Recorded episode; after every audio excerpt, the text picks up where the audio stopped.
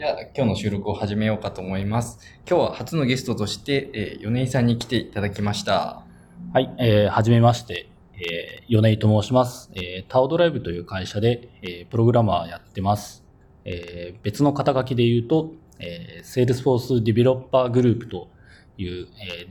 ディベロッパー向けの、え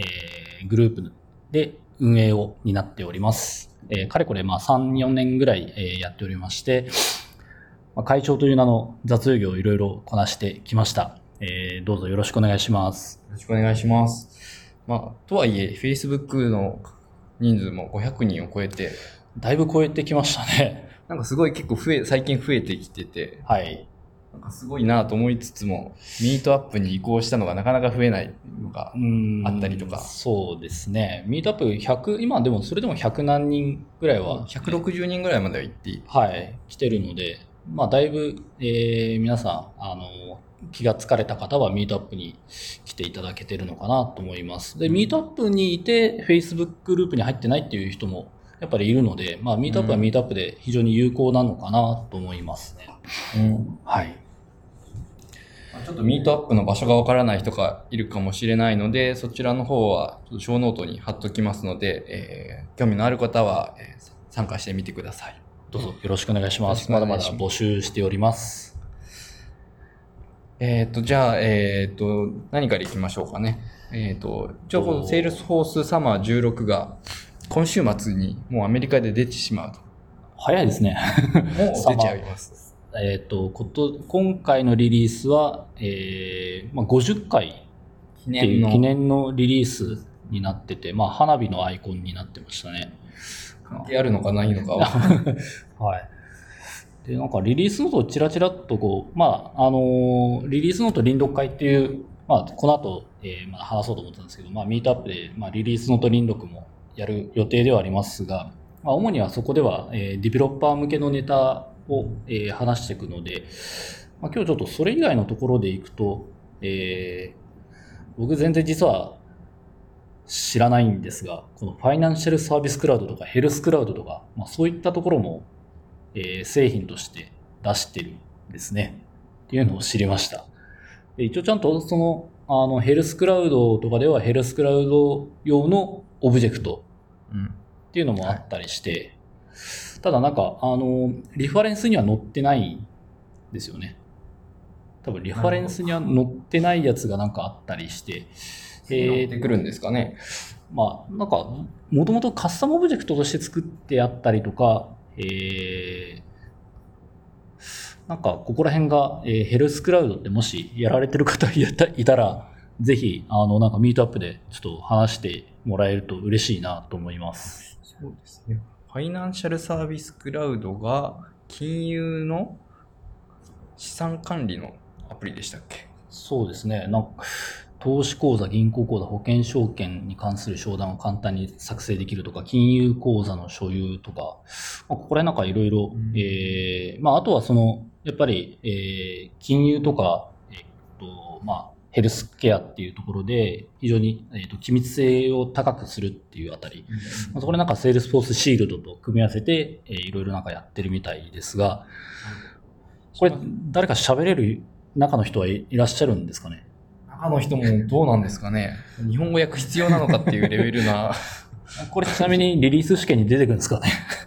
出ると困る。ああ、そうですね。なかなか、結構、CRM の延長といえば延長。まあ延長、そうですね。まあ、CRM の業種向け特化サービスといった感じですかね。だいぶなんか最近そういうう CRM んから発展して、まあ、えっ、と、セールスフォースがネイティブでサポートしてる製品っていうのを増やしてる感じなんですかね。そうですよね。ヘルスクラウドも似たような感じで、うん一応患者のリストの作成とかあるので、本当に病院とかで使うんですかね。なので、なんでしょう。えー、人材管理系もどんどん増やしていったりするんですかね、後々。ワーク .com ってそんなに目立たなくなってきたよな。逆になんか目立たなくなってきてたりするのが聞かなくなあったりして、まあ、この、これのなんか力の入れ具合っていうのが、うん、ちょっとわかんなかったりするんですが、まあ、ちゃんと、えーロードマップ、えー説明会に参加している方は知ってるのかもしれないですね。あと、あの、新しいエディション。ライトニング、ライトニングエディション。なんとかエディションっていうのにもう変わって、また変わったのかっていう声が出てきそうですが、まあ、一応なんかまた統一感の取れた感じに変えようとしてるのかなと思うんですけれども、 Force.com プラットフォームライセンスがちょっと位置づけが変わるっていう感じでしたそうですね。あえーもう多分、セールスフォースのサイト行くと、えー新しくなってるやつが見れるのかなと思うんですが、まあ、今でもアップクラウドっていう名前で今出し、えー製品としてはアップクラウドなんですよね。 Force.com っていうのはもうない。ないのかどうなのかよくわからないので、中の人ぜひ まとめてください。ねここら辺はやっぱりいつも、まあまあえー結構な頻度で変わるので、まあみんな結構困ったりする人が多いんじゃないかなと思います。えーまあぜひ、なんかこう、ポロポロ変えないでほしいなっていう気持ちもなきにしもあらずですが、まああの全体としていい方向に向かうのであれば非常にウェルカムですが、ちょっとまあ価格が高くなるのは何なんでしょうね。チャターフリーってなくなるんでしたっけね。シャターフリーもなくなりますし、前あった安めのフォースのプランもなくなっ1500円のやつがなありましたて、よね。はい。3000円となんか9000円っていうプランが今、えー一応サイトには出てると。で、多分9000円なんでしょうね。うん。使うのは。ああ。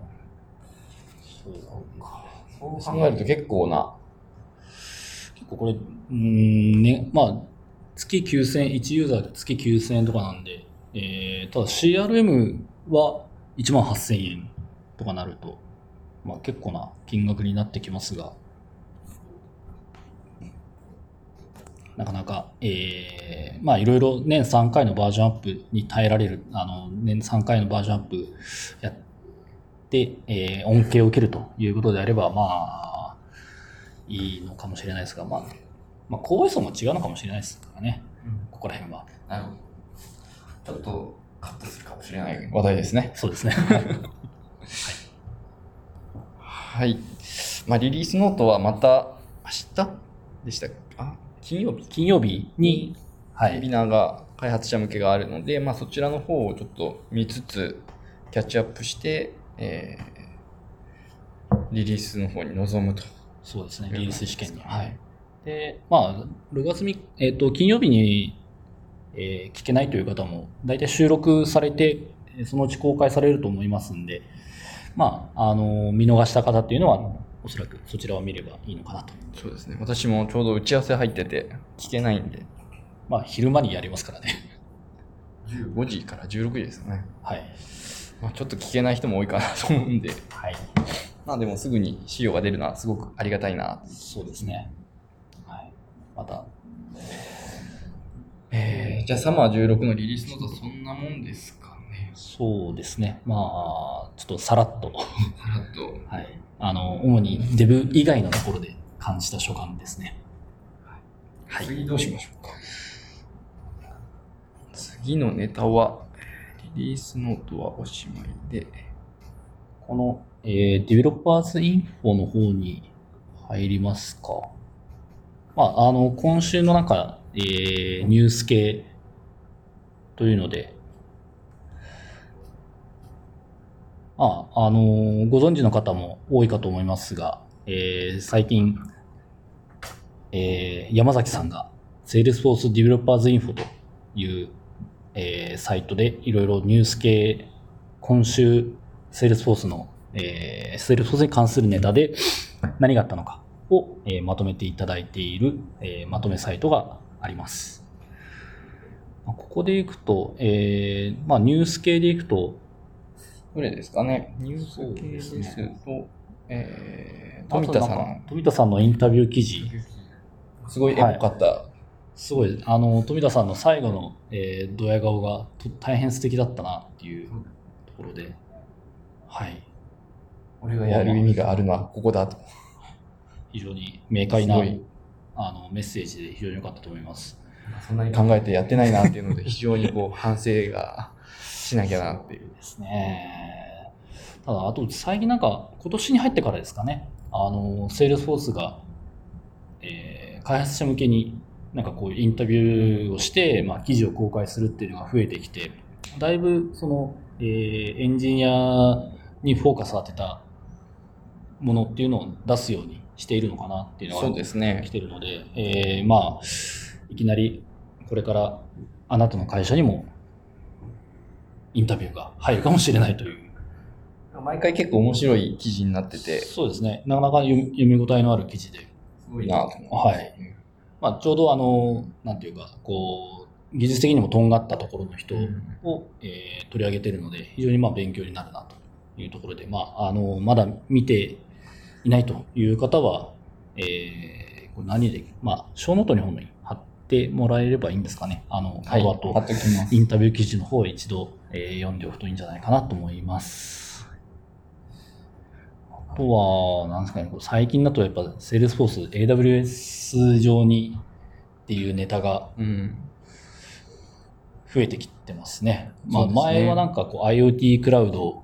サンダーじゃなかったんですかね。サンダーが結局 AWS の上で動くよと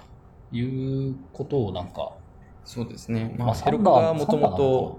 AWS の上で動いてたっていうのがあるので、はまあ、そのチームの近くで作ってたサンダーが、まあ、AWS で動くといううんまあ、それは自然なのかなと思ったんですけど、まあ、主力サービス基盤として、まあ、AWS も使っていくよとい。いうのは結構大きな話かなと。そうですね。ここは、なんか、今週、えー、その、なんですかね、あのー主力基盤、主力サービス基盤を置き換えるっていうところで、えー、あとは、そのオラクルへのデータベース、んオラクルデータベースの、えー依存を徐々になくしていくというさよならプロジェクトを開始したっていうあたりで、だいぶなんか、こう、舵取りがこう変わろうとしてるのかなという。そうですね。まあ、あの、ヘロクエンタープライズのプライベートスペーシーズでちょっと一つ変わったのかなっていうのもあって、うん。そこで AWS の上で、まあ、セキュリティを担保した状態ではい提供するっていう技術を取得できたので、まあ、それを本体の方でも活かしてるっていうのがあるのかなというのは、ちょっと感じたところですね。ただまあ、この、えーまあ、全面移行するっていうわけではないので、まあ、例えば日本だともう、あの、NTT コミュニケーションズさんと、えー契約してる、まあ、東京リージョンだったりとか、まあ、大阪の方にも、えーバックアップ用に、えーとデータセンターを契約してたと思うんで、まあ、そういったところは多分そのまま残すのか、えーまあ、ゆくゆくどうなるのかというところはあるとは思うんですが、もしかすると、Amazon 上に1個インスタンスを立てるみたいなのが。立てていく。まあ、ゆくゆくどうするのかなって、じ本当にこう自社データセンターへの投資も継続と言ってますが、まあ、うーん、どう切り分け、使い分けていくのかなっていうのが、確かにビッグデータとか、チャターのファイルとか、そういったところは、まあ、自社データセンターじゃなくて、AWS の上にそう置くとか、ですね。の方がまあリーズナブルかなという気はしますよね。なので、ここら辺はちょっと、えー、多分、あのー普通にセールスフォース使っていく上では、まあ気にならないように、まあやってくれる、よしなにやってくれると思いますが、まあこの裏側っていうところで非常に興味深いところではありますね。はい。今後の動きを見守りたいなそうですね。はい。あとは、えーと開発者向けだと、セールスフォースとスラックを連携させるウェビナーをやってましたっていうのがありました。そうですね。これ、まあ、ゆあの、実際ウェビナーやったのは夜中なので、まあ、大体の人は、えっ、と、動画を見てる、後で撮られた、えー収録の分見たと、見てる人が多いと思うんですけど、僕まだ途中までしか見てないんで、あれなんですけども。見てないんですよ、私。ああ、だいぶスラック、やっぱり非常に人気が高いので、えーまあ、あの、僕らセールスフォースディベロッパーグループもスラックのチームがありますし、えーまあ、自社の中でもやっぱ使って、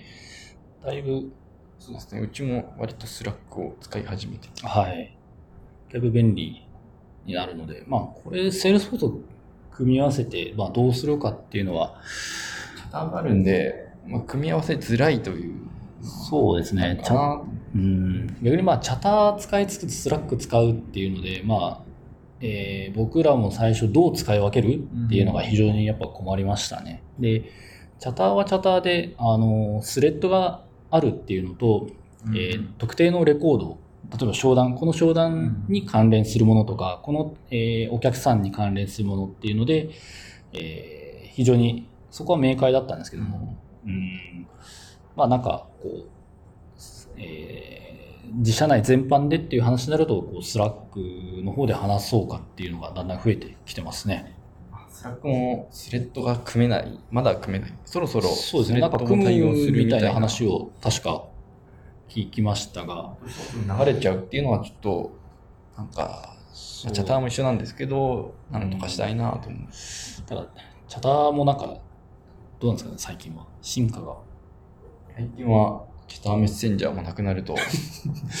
思い入れの強いチャターメッセンジャー。追悼企画として始まったこのポッドキャストも、ようやく2回目なんですけど。はい。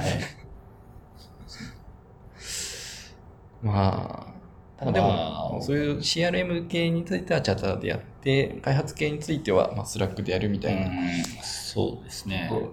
流れ情報の流れるスピードも違うので、まあ、それはありかなっていう気はしてますね。はい、で、まあ、あとは、まあ、チャターはチャターであの、えっ、ー、と、顧客をインバイトするとか、まあ、そういったところが非常に便利ではあるので、えー、まだまだやっぱりお客さんとのあの連絡っていうのは結構チャターが多いので、まあ、そこでスラック使うかっていうのはなかなかやっぱ難しいのかなと。っていうので、うん、結構、まあ、そこは明確に分かれるのかなとは思いますね。あとは、えっ、ー、と、JS 放送を使ったセールスフォース便利 Tips とか、あと、スパイスの開発環境紹介とか、結構あの、JavaScript を使った開発の情報も増えてきたかなっていう感じですね。そうですね。まあ、まずこの JSForce 使った Salesforce 便利 Tips、まあ、ここら辺は、あのー、まあ、このフリーダムさん。フリーダムさん。フリーダムさん。フリーダムさんが、えー、いろいろ便利な、いろんなことをやってくれ、やっていただいているので、非常に、あの、勉強になるんですけれども、この中で、あの、特に反響多かった、まあ僕、個人的には項目レベルセキュリティ設定の取得と CSV から項目レベルセキュリティの設定、まあここら辺はやっぱり非常に、あのいい感じだなと思いますね。結構開発環境だと、これがオンにならなくて辛いっていう。そうですね。あの、項目追加するときにぜひオンにするオプションが欲しいな。そうなんですよね。あの、まあ、ちょっと試してはないんですけども、えっ、ー、と、特にこれ管理パッケージの中にあるやつでもちゃんとできるのかなっていうのはちょっと個人的には試してみたいっていうところありますね。うん、名前空間つけないといけないけど、それがついたものが取れてればいけるかな、うん、ちゃんといけるような感じがしますね。CSV からやるときはちょっとそこを考慮して、はい。追加してあげるとか必要そうですね。そうですね。こうやってだんだん便利になっていくといいですね。そうですね。JS フォースを開発している、えー、富田先生には頭が上がらないという感じですね。はい。じゃあ、ニュース系はこんなものにして、えっ、ー、と、この前、5月19日に黙々会の、まあ、10回目とかやったんですけども、ね、どんな感じでした？えー、結構盛り上がったのかなと思いながら、ちょっと参加できなかったので、はい、分かんなかったんですけど。ですね。最近、もう一回、あの、新しい人がだんだん増えてきて、えー、まあ、いい感じに、あの、緩く進めてますね。うん。あの、まあ、やっぱり何も、何も、あの、緩く進めてるっていうのは非常にいいのと、あと、えっ、ー、と、大体月1回のペースで、うんうん。あの、進めてるので、まあ、あの、なんというか、この月に来れなくても次の回に参加しようかなっていう感じで気軽に参加できるのがいいのかなと思ってますが、うん、まあちょっと、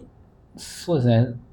えー、まあレギュラーメンバーと、まあそうでないメンバーっていうのはやっぱり、中には出てきてるので、うん。えーなんていうかこう、例えば新しく入ってきた人も、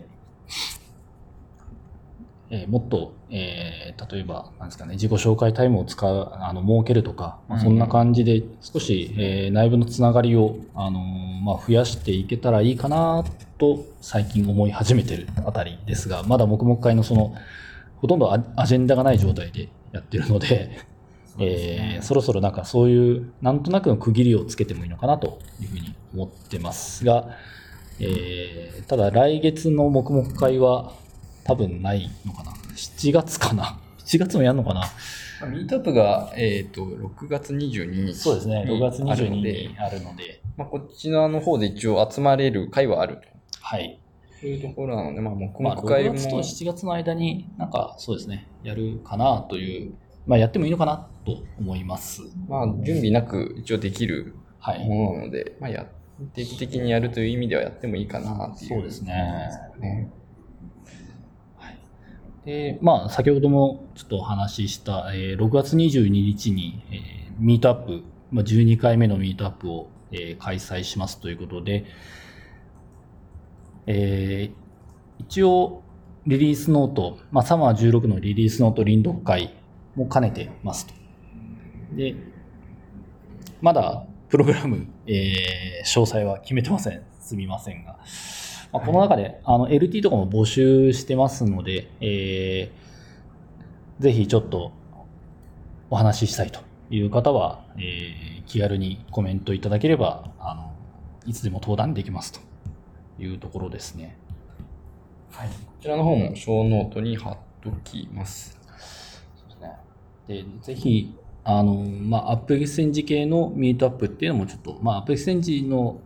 ネタをメインにした、えーミートアップっていうのもちょっと取り組んでいきたいなと思いますんで、まあ、今年、まあ、去年あたりからですかね、ミートアップちゃんと、えーけまあ、少し計画的に取り組んでいきつつあるので、まあ、加速していきたいなというふうに考えてます。そうですね。ちょはい中の人と話した時も、ちょっとそのバージョン管理をちゃんとやっているパッケージがあまりこう、ベストプラクティス的なものが世に出回ってないよっていうの話も聞くので。ぜひうちの知見とかも出していければなと思ってますでね。すね。長いですもんね、チームスピリットさんは。そうですね、もう5年サービス自体は正式リリースして4年あぐらいですかね。あ。正式リリースっていうのは、アット勤務の時代、アット勤務の時代があって、その後に一応、あの、ベータ的なベータ版だ1年ぐらいしては、いその後正式になったとですね。懐かしいですね。難しいです。アット勤務って呼ばれてた時代があったのも。あれは別製品です。あ、別製品ですか？はい。